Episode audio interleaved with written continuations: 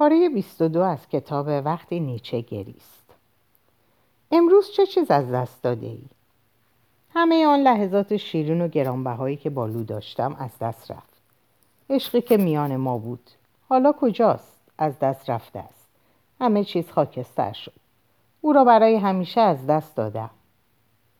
ولی مالکیت باید بر از دست دادن مقدم باشد فردریش لحن نیچه آرامتر شده بود. انگار نمی‌خواست کلمات افکار لطیفش را لگد مال کند. یک بار نزدیک دریاچه اورتا از ساکرومونته بالا رفتیم. تا غروب طلایی رنگ خورشید را تماشا کنیم. آنجا دو تکه ابر نورانی مرجانی رنگ مانند دو چهره که در هم ادغام شوند در هم فرو رفتند. آرام یکدیگر را لمس کردیم یکدیگر را بوسیدیم. ما لحظه ای مقدس را تجربه کردیم. تنها لحظه مقدسی که تا کنون شناختم آیا بعدها هرگز درباره آن لحظه با هم سخن گفتید؟ او آن لحظه را می شناخت اغلب کارتهایی, برا... اغلب کارتهایی برایش میفرستادم و در آنها به غروب آرتا، نسیم آرتا و ابرهای آرتا اشاره می کردم. برویر پافشاری کرد. ولی او چطور؟ هرگز درباره آرتا سخن می گفت؟ آیا آن لحظه برای او نیز مقدس بود؟ می‌دانست منظور من از آرتا چیست لوسالومه معتقد بود من باید همه چیز را در مورد رابطه شما بدانم و این زحمت را به خود داد که هر یک از ملاقات هایتان را به تفصیل برایم بازگو کند ادعا می‌کرد هیچ چیز را از قلم نمی اندازد. او از لوسرن، لایپزیک، روم و تاتنبورگ برایم گفت ولی سوگند می‌خورم که از آرتا به راحتی رد شد. این کلمه هیچ احساس خاصی در او بر نینگیخت و دیگر اینکه سعی خود را کرد ولی به یاد نیاورد که هرگز تو را بوسیده باشد فردریش. نیچه ساکت بود. چشمانش لبریز از اشک شد و سرش پایین افتاد. برویر می‌دانست سنگدلانه رفتار کرده ولی این را هم می‌دانست که سنگدلی در آن است که این لحظه سنگدل نباشی این تنها فرصت بود فرصتی که دیگر هرگز پیش نمی آمد. سخنان نامطبوعم را بر من ببخش فردریش ولی من از اندرز آن آموزگار بزرگی پیروی می کنم که گفت به دوستی که در رنج است مکانی برای آرمیدن پیشکش کن. ولی زنهار که بستری سخت برایش فراهم آوری نیچه پاسخ داد خوب آموخته ای. و بستر به قایت سخت است. بگذار بگویم تا چه اندازه سخت. کاش بتوانم به تو بفهمانم چه از دست دادم. پانزده سال است که شریک بستر ماتیلده هستی. تو کانون زندگیش هستی. او تو را دوست دارد لمست می کند می‌داند چه غذایی را میپسندی و هرگاه دیر کنی نگرانت می شود وقتی من لو سالومه را از ذهن بیرون کنم و اعتراف می کنم که این کار در حال انجام است میدانی چه از دست دادم؟ چشمان نیچه بیش از آن که به برویر خیره باشد به درون می نگریست. انگار کتابی درونی را از رو می خاند.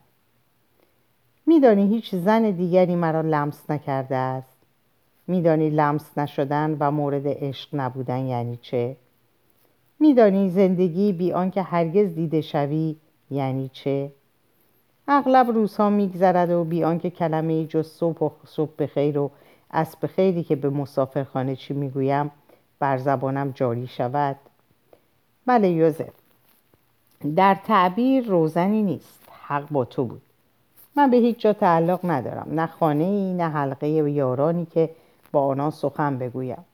نه پستویی برای متعلقاتم و نه گرمای خانواده ای حتی کشوری هم ندارم زیرا از تبعیت آلمان خارج شدم.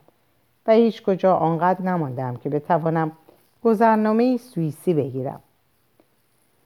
نیچه نگاه تیزی به برویر افکن انگار از او بخواهد متوقفش کند ولی برویر ساکت ماند. آه من فریبکاری های خود را دارم یوزف. راههایی نهایی برای تاب آوردن و حتی ستایش تنهایی. می‌گویم برای اندیشیدن به افکار خود باید تنها و منزوی باشم. می‌گویم اظهان برتر گذشتگان همراهان من هستند. آنها از مخفیگاه هایشان بیرون میخزند و به آفتاب من پناه میآورند. ترس از تنهایی را به استهزا می‌گیرم. مدعی هستم مردان بزرگ باید رنج بزرگ را تاب آورند و اینکه من بیش از حد از آینده لبریزم و کسی توانایی همراهی مرا ندارد. بانگ می‌زنم که مرا خوشتر آید اگر فهمیده نشوم. یا از من بهراسند یا تردم کنند. زیرا این بدان معنی است که راه درست را در پیش گرفتم. می‌گویم جسارت من در رویارویی با تنهایی بی جمع مریدان و بدون فریب وجود خدا دلیل برتری من است. ولی هرچه میگذرد بیش از پیش دچار حراس می‌شوم. لحظه ای مکس کرد و بعد ادامه داد گرچه لاف می‌زنم که پس از مرگ به شهرت می‌رسم و یقین دارم که روز من نیز فرا خواهد رسید و با وجود آگاهیم از بازگشت ابدی باز فکر مردن در تنهایی رهایم نمی کند. میدانی دانستن این که پس از مرگ ممکن است جسد حتی روزها یا هفته ها کشف نشود مگر آنکه بوی تعفنش غریبه ای را به خود بخواند یعنی چه؟ سعی می کنم خود را آرام کنم. بیشتر اوقات در جرفای تنهایی خیش با خود سخن می گویم ولی نه به آوای بلند زیرا پژواک صدا در توهی وجودم به حراسم می افکند. تنها کسی که این خلر را پر می کند لو سالومه بود. برویر از آنجایی که کلامی برای بیان اندوه خود نمیافت یا شاید به پاس اعتماد نیچه در برملا کردن این رازهای عظیم در نزد او سکوت کرده بود. این امید در درونش جوانه زد که شاید در درمان ناامیدی نیچه چندان ناموفق هم نبوده است. نیچه ادامه داد و حالا به کمک تو می‌دانم که لو تنها یک خیال باطل بود. سر تکان داد و از پنجره به بیرون خیره شد. داروی تلخی بود دکتر. ولی فردریش آیا ما دانشمندان نباید برای یافتن حقیقت به انکار تمامی موهومات همت کنیم. نیچه بانگ زد. حقیقت با حروف درشت. فراموش کردم بگویم یوزف که هنوز مانده است تا دانشمندان بیاموزند که حقیقت نیز خود وهمی بیش نیست. وهمی که بی آن نمی‌توان زیست. پس من باید لو سالومه را به بهای وهم دیگری که هنوز ناشناخته است انکار کنم. دشوار است بپذیرم که او رفته و چیزی نمانده است. چیزی از لو سالومه باقی نمانده است؟ چهره نیچه از تنفر در هم رفت. چیزی به درد بخوری نمانده است. برویر پافشاری کرد. به او فکر کن. بگذار تصویرش ظاهر شود. چه می‌بینی؟ یک پرنده شکاری شاهینی با پنجه های خونی. شبی خونی که توسط لو مادرم و خواهرم هدایت می شود پنجه های خونی؟ ولی او به دنبال کمک به تو بود. آیا تلاش ها سفر به ونیز و نیز به وین همه برای تو بود فردریش؟ نیچه پاسخ داد شاید برای خودش برای جبران برای احساس گناهش بود ولی برای من نبود. از دید من او به افرادی که زیر بار گناه خم شدن شبیه نبود. پس شاید برای خاطر هنر او به هنر بها می‌دهد و نیز به آثار من. آنچه تا کنون نگاشتم و آنچه در پیش دارم. او چشمان تیزی دارد. در این مورد به او افتخار می‌کنم. نیچه با شگفتی ادامه داد. عجیب است. من در ماه آوریل درست نه ماه پیش ملاقاتش کردم و اکنون حس می‌کنم به اثر عظیمی جان بخشیدم. پسرم زرتشت برای زاده شدن به جنبش درآمده است. شاید نه ماه پیش او بود که نطفه زرتشت را در شیارهای مغزم کاشت. شاید این تقدیر اوست که از خانه حاصل خیز را آبستن کتابهای بزرگ کند. مرویر با احتیاط گفت پس با این حساب لو سالومه می‌تواند دشمن نباشد. نیچه بر دسته صندلی کوبید. نه این گفته ای توست نه من. اشتباه می‌کنی.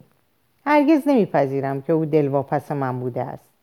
او به تو مراجعه کرد تا تقدیر خیش را به سرانجام برساند. او هرگز مرا نشناخت. او از من استفاده کرد. آنچه امروز به من گفتی شاهد این مدعاست مرویر در حالی که پاسخ را می‌دانست پرسید چطور؟ چطور؟ روشن است. خودت گفتی که لو, نیز مانند برتای توست انسان بی ای که نقش خیش را بازی می کند نقشی واحد در برابر من تو و هر مرد دیگری که سر راهش قرار گیرد. او هر دوی ما را به یک روش اقوا کرد. همان فریب زنانه همان مکر همان رفتار و همان وعده ها ولی همین انسان بی اراده بر تو مسلط شده است. او بر ذهن تو چیره شده. تو نگران نظرش در مورد خودت هستی و در حسرت لمس کردنش به سر می‌بری. نه دیگر حسرتی نیست. آنچه اکنون حس می‌کنم نه حسرت است و نه خشم است. نسبت به لوسالومه نه او شایسته خشم من نیست. از خود بیزارم. از حوثی که مرا مشتاق چنین زن... زنی کرد خشمگینم. برویر مردد بود که آیا این تلخی چیزی بهتر از آن وسواس یا آن تنهایی است؟ دور کردن لوسالومه از ذهن نیچه تنها بخشی از این روند است. لازم است بر جراحاتی که از دور کردن او حاصل شده نیز داغ زد. پرسید چرا اینگونه از خود خشم میگینی؟ خاطرم هست می‌گفتی همه ما سگهایی وحشی در درون خود داریم که در سرداب وجودمان پارس می‌کنند. کاش می‌شد با انسانیت خود کمی مهربانتر و بخشنده تر باشی. نخستین جمله ماندگارم را که بارها برایت تکرار کردم به خاطر میآوری یوزف به شوهران که هستی. یعنی نه تنها خود را به کمال برسان بلکه به دام نقشه های دیگری نیز نیفت ولی حتی تسلیم شدن در برابر قدرت دیگری نیز از افتادن به دام زنی بی اراده که حتی تو را نمی بیند برتر است این نابخشودنی است و تو چطور فردریش آیا هرگز لوسالومه را دیده ای؟ نیچه به سرعت سر بلند کرد پرسید منظورت چیست؟ شاید اون نقش خیش را بازی می‌کرد ولی تو چطور؟ نقش تو چه بود؟ آیا من و تو تا این حد با او متفاوتیم؟ آیا او را می‌دیدی؟ یا در وجود او سیدی، مریدی، زمین آماده کشتی برای اندیشه هایت و یا جانشینی میجستی؟ یا شاید مانند من در او به دنبال زیبایی و جوانی بودی و او را چون بالشی اطلس فام و یا مجرایی برای فرونشاندن شهوتت می‌دیدی و آیا او حکم قنیمت پیروزی را در کارزار رقابت با پره برایت نداشت؟ آیا حقیقتا او و یا پره را دیدی هنگامی که پس از نخستین ملاقات از ره خواستی که به جایی تو از او خواستگاری کند؟ من فکر می‌کنم تو به دنبال لوسالومه نبودی بلکه به دنبال فردی نظیر او بودی نیچه ساکت بود برویر ادامه داد هرگز پیاده روی در زیمرینگرهاید را فراموش نمی کنم. آن پیاده روی زندگیم را از جهات بسیاری متحول کرد. از آموزه های آن روز این بصیرت از همه نیرومندتر بود که متوجه شدم من به برتا مربوط نیستم بلکه به معانی متصل هستم که خود به او نسبت دادم. معانی که هیچ ارتباطی به او ندارد. تو مرا متقاعد کردی که هرگز او را آنچنان که بود ندیدم که هیچ یک از ما حقیقتا دیگری را آنطور که هست نمی‌بینیم. آیا این در مورد خودت هم صادق نیست فردریش؟ شاید هیچ کس مقصر نیست. شاید سالومه هم به اندازه تو آلت دست واقع شده است. شاید همه ما هم قطارانی رنجوریم. ناتوان از دیدن حقیقت یکدیگر. لحن نیچه تیز و برنده بود. اشتیاقی به درک آرزوهای زنان ندارم. آرزوی من دوری از آنهاست. زنان میپوسانند و تباه می‌کنند. شاید کافیست بگویم که من به کار آنها نمیآیم. و به همین ختم می‌کنم. و با وجود این این مسئله برای من فقدانی در پی خواهد داشت. مرد گهگاه نیازمند زن است همان گونه که گاه او را به خوراکی خانگی نیاز میافتد. پاسخ پیچیده و کینه توزانه نیچه برویر را پریشان کرد. به لذتی اندیشید که از ماتیلده خانوادهش و حتی از درک جدیدش نسبت به برتا می برد. چه اندوهناک خواهد بود اگر دوستش برای همیشه این تجربیات را انکار کند. ولی راهی نمیافت که دید کجبینانه نیچه را نسبت به زنان تغییر دهد. شاید انتظاری بیش از حد است. شاید حق با نیچه بود. وقتی می گفت طرز برخوردش با زنان ریشه در نخستین سالهای زندگیش دارد. شاید این منش چنان در جرفای وجودش جای گرفته که برای همیشه از دسترس درمان با سخن گفتن و دور مانده است. با این فکر متقاعد شد که باید از موضوع گذشت. وانگهی فرصتی باقی نمانده است. نیچه بیش از این در دسترس باقی نخواهد ماند. در صندلی کراری ناگهان نیچه عینکش را برداشت. چهره را با دستمال پوشان بغزش ترکید و حق و حق به گریه افتاد. برویر سراسیمه شد. باید چیزی می‌گفت. من هم هنگامی که فهمیدم باید از برتا چشم بپوشم گریه کردم. چشم پوشی از آن تصویر از آن جادو. بسیار سخت بود. برای لوسالومه گریه می‌کنی؟ نیچه در حالی که چهرهش هنوز زیر دستمال پنهان بود بینیش را بالا کشید و سری به نشانه نفت تکان داد. پس برای تنهاییت باز نیچه با سر نفی کرد نفی کرد. میدانی چرا گریه می‌کنی فردریش؟ صدای خفه پاسخ داد مطمئن نیستم. ناگهان فکری به خاطر برویر رسید. فردریش خواهش می‌کنم این آزمون را با من انجام بده. می توانی تصور کنی که اشکایت زبان دارند و صحبت می کنند؟ نیچه دستمان را پایین آورد و با چشمان سرخ نگاهی متحیرانه به او انداخت. برویر به آرامی اصرار کرد. فقط برای یکی دو دقیقه سعی کن و اشکایت صدایی ببخش. چه می‌گویند؟ احساس حماقت می‌کنم. من هم هنگام آزمون عجیب و غریب تو احساس حماقت می‌کردم. مرا نرنجان سعی کن.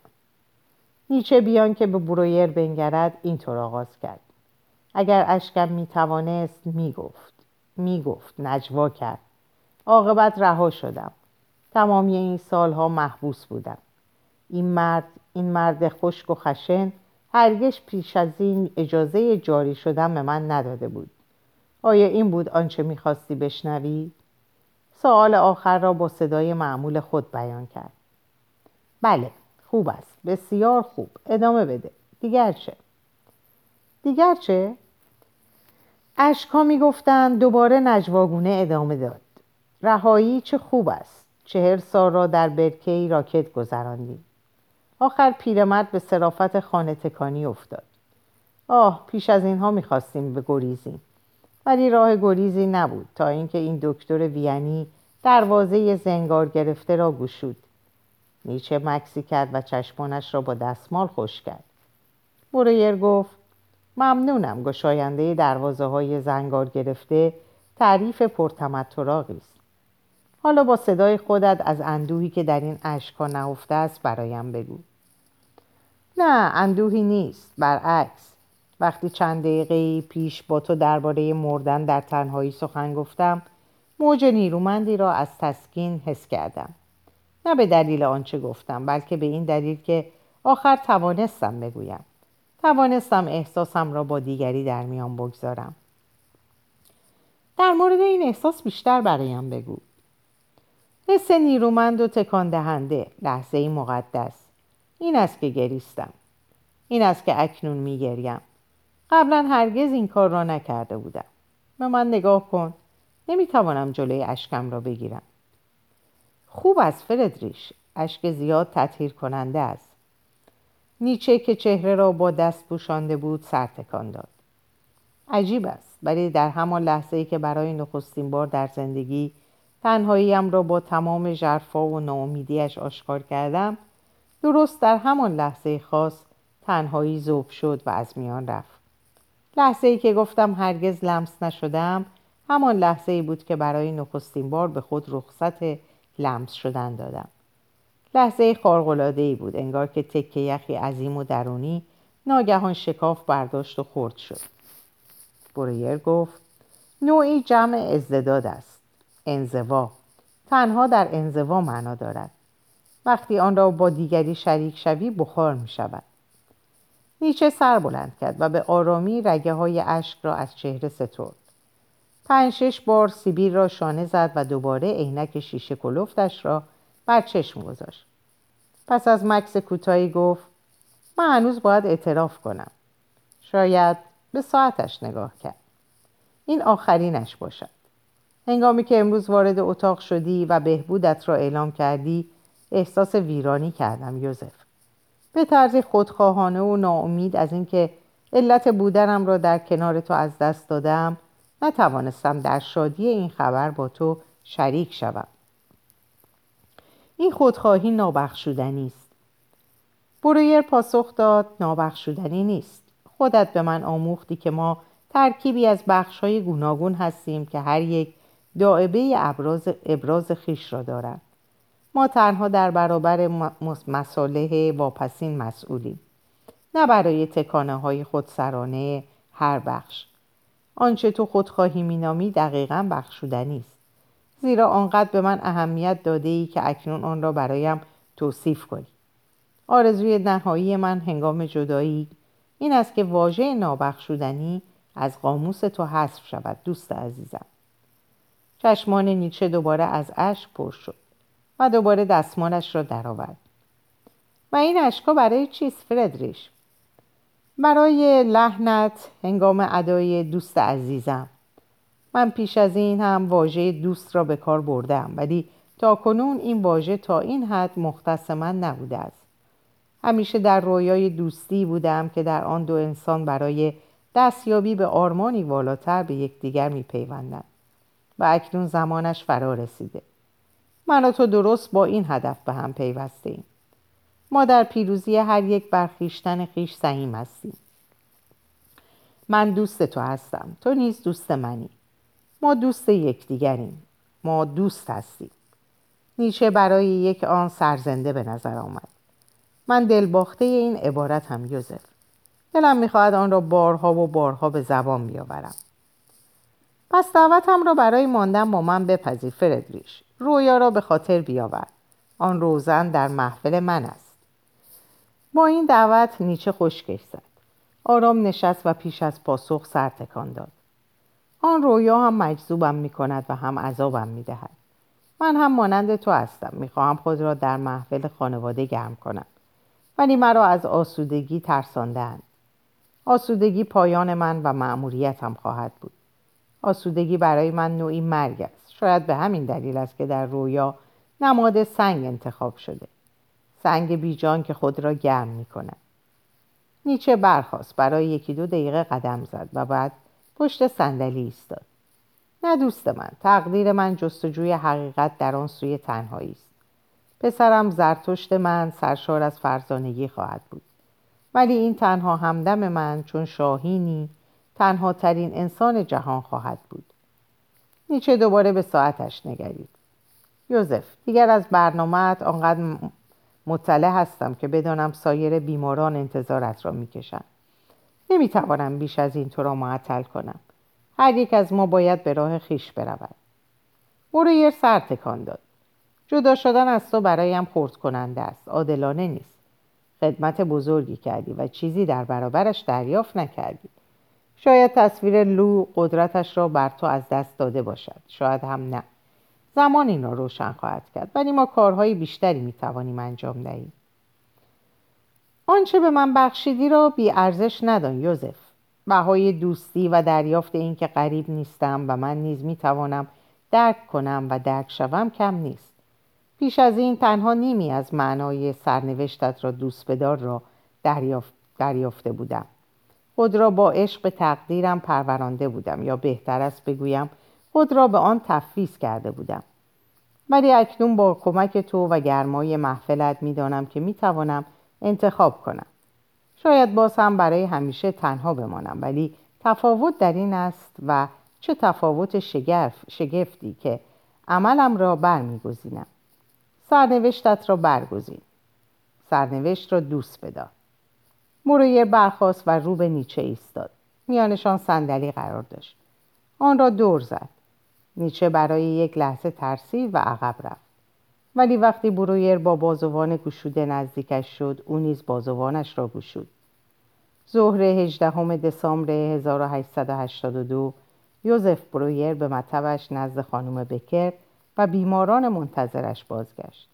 پس از آن با همسر فرزندان پدر و مادر همسرش فروید جوان و ماکس و خانوادهش نهار خورد.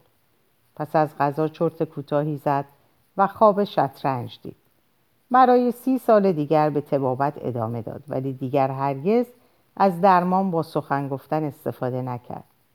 همان بعد از ظهر اکارت مولر بیمار اتاق شماره 13 کلینیک لوزون با کالسکه به ایستگاه قطار رفت تا از آنجا به سوی جنوب ایتالیا آفتاب گرم و هوای ساکن بشتابد به دیدار پیامبری ایرانی تبار به نام زرتشت. یادداشت نویسنده. فردریش نیچه و یوزف برویر هرگز ملاقاتی نداشتند و البته روان درمانی نیز از رویارویی آن دو زاده نشد. با وجود این زندگی شخصیت های اصلی داستان بر واقعیت استوار است و حوادث عمده رمان از تعلمات روحی برویر ناامیدی نیچه، آناو و لوسالومه گرفته تا رابطه فروید با برویر و شکلگیری روان درمانی همه و همه از نظر تاریخی در سال 1882 به وقوع پیوستند. فردریش نیچه در بهار سال 1882 توسط پولره به لوسالومه جوان معرفی شد و این ملاقات در ماهای بعد به عشقی پاک، سوزان و گذرا منتهی شد. لوسالومه بعدها به عنوان روانکاو و نیز نویسندهی برجسته مشغول به کار شد. او به دلیل دوستی نزدیکش با فروید و نیز روابط عاشقانهاش خصوصا با شاعر آلمانی راینر ماریا ریکلیکه مشهور است. رابطه نیچه با لوسالومه به دلیل حضور پره و نیز کارشکنی های خواهر نیچه الیزابت پایانی مصیبت بار داشت. نیچه سالها با اندوه عشق از دست رفته و نیز اعتقاد به خیانتی که به او شده دست به گریبان بود. در ماهای پایانی سال 1882 که داستان ما در آن میگذرد نیچه عمیقا افسرده و در شرف خودکشی بود نامه های ناامیدانش به لوسالومه که بخشی از آنها در کتاب آمده است حقیقی, هند. گرچه معلوم نیست کدام نامه حقیقتا فرستاده شده و کدام در حد یک پیشنویس باقی مانده نامه واگنر به نیچه نیست که در فصل نخست آمده معتبر است درمان طبی برتا پایمتام با نام مستعار آناو در سال 1882 همه توجه یوزف برویر را به خود معطوف کرده بود. در نوامبر همان سال مشکل این بیمار را برای دوست و دانشجوی جوانش زیگموند فروید که رفت آمد زیادی به خانه برویر داشت مطرح کرد. حدود 20 سال بعد در کتاب مطالعاتی در هیستریا آناو توسط فروید و برویر به عنوان نخستین نمونه بیماری توصیف شد. این کتاب آغاز انقلاب روانکاوی خوانده شده است. برتا پاپنهایم نیز مانند لوسالومه زن برجسته ای بود. سالها پس از درمان به عنوان یکی از پیشگامان مددکاری اجتماعی چنان به شهرت رسید که پس از مرگ در سال 1954 تمر یادبودی با نامش در آلمان به چاپ رسید. هویت او با نام آناو برای عموم ناشناخته بود تا اینکه ارنست جونز در سال 1953 در کتاب خود به نام زندگی و آثار زیگموند فروید آن را فاش ساخت. آیا یوزف برویر تاریخی دچار وسواس شهوانی نسبت به برتا پاپنهایم بوده است؟ از زندگی خصوصی برویر اطلاعات کمی در دست است ولی مدارک موجود این احتمال را رد نمی کنند. گزارش های زد و نقیز تاریخی در یک مورد مشترکند و آن اینکه درمان برتا پاپنهایم توسط برویر احساسات نیرومند و ای در هر دو طرف برانگیخته بود برویر چنان دل مشغول بیمار جوانش شده بود و برای ملاقاتش وقت میگذاشت که موجب رنجش و حسادت همسرش ماتیلده شد فروید آشکارا از درگیری عاطفی برویر با بیمار جوانش برای خاطر نویس خود ارنست جونز گفته است و نیز در نامه به نامزدش مارتا برنایس اطمینان داده اتفاقی که برای مرویر افتاده است هرگز برای او تکرار نخواهد شد. مرویر مادرش را که برتا نام داشت در سنین کودکی از دست داده بود و به نظر جورج پولاک روانکاو شاید واکنش شدید او نسبت به برتا ریشه در این مسئله داشت. گزارش حاملگی هزیانی و نمایشی آنا او حراس برویر و پایان شتابناک درمان سالهاست که به عنوان بخشی از علم روانکاوی تدریس می شود. فروید در نامه به رمان نویس اتریشی اشتفان توسیک برای نخستین بار ماجرا را نقل کرد و ارنست جونز نیز آن را در زندگی نامه فروید تکرار کرده است. اخیرا در سال 1990 این مدارک توسط آلبرت هیرشمرلو نویسنده زندگی نامه برویر زیر سوال رفته. او تمامی ماجرا را افسانه ساخته فروید دانسته. خود برویر هرگز موضوع را روشن نساخته و در گزارشی که در سال 1895 منتشر کرده ابهام موجود در مورد آناور را با بزرگ جلوه دادن تاثیر درمانش دو چندان کرده است. با وجود تاثیر بسیار زیاد برویر بر تکامل روان درمانی جالب است بدانیم که او تنها مدت کوتاهی از زندگی حرفه‌ایش را به مقوله روانشناسی اختصاص داد. علم طب نام یوزف برویر را نه تنها به عنوان پژوهشگری برجسته در زمینه فیزیولوژی تنفس و تعادل گرامی, تعادل گرامی می دارد بلکه او را پزشک زبردستی می داند که طبیب نسلی از مشاهیر وین زمان خود بوده است. نیچه در تمام طول عمر از سلامت چندانی برخوردار نبود گرچه در سال 1889 رسما در بستر بیماری لاعلاج زوال عقل توأم با فلج یا نوعی سفلیس درجه سه افتاد که مرگش را در سال 1900 رقم زد. اجماع تاریخ نویسان بران است که در تمامی عمر از بیماری دیگری نیز رنج می برده است. این احتمال وجود دارد که نیچه دچار نوعی میگرن شدید بوده باشد. تصویری که من از بیماری او ارائه دادم برگرفته از مشاهدات اشتفان توایگ و یادداشت های اوست. نیچه به دلیل این بیماری با پزشکان زیادی در سرتاسر سر اروپا مشورت کرده بود و بسیار محتمل بود که به یوزف برویر بلند آوازه نیز معرفی شود. از شخصیت لو سالومه بعید است با پریشانی به برویر نامه بنویسد و برای نیچه درخواست کمک کند. بر اساس توصیفی که تاریخ نویسان از او ارائه دادن او زنی نبوده که دستخوش احساس گناه شود و معروف است که به روابط عاشقانه زیادی بدون زیادی بدون کمترین افسوس پایان بخشیده. او در اغلب موارد رازداری را ترجیح داده و دست کم تا آنجا که من اطلاع دارم هرگز در ملع عام به رابطه خصوصیش با نیچه اشاره نکرده. از نامه های او به نیچه چیزی باقی نمانده است. احتمالا این نامه ها توسط الیزابت خواهر نیچه که اداوتش با لوسالومه عمری ادامه یافت نابود شدند. لوسالومه واقعا برادری به نام ینیا داشته که در سال 1882 در وین به تحصیل تبابت مشغول بوده. با وجود این بعید است برویر در آن سال مورد آنو را در یک نشست دانشجویی مطرح کرده باشد. نامه نیچه به پترگاست دوست و ویراستار نیچه و نامه الیزابت به نیچه هر دو ساختگی هستند. کلینیک لوزون و نیز شخصیت های فیشمان و مارکس نیز ساخته ذهن نویسندن تمام رویاها جز دو رویای نیچه یکی آنکه پدرش از گور برمیخیزد و دیگری مرگ پیرمرد زاییده خیالند. در سال 1882 علم روان درمانی هنوز زاده نشده بود و صد البته که نیچه هرگز رسما به آن نپرداخت. ولی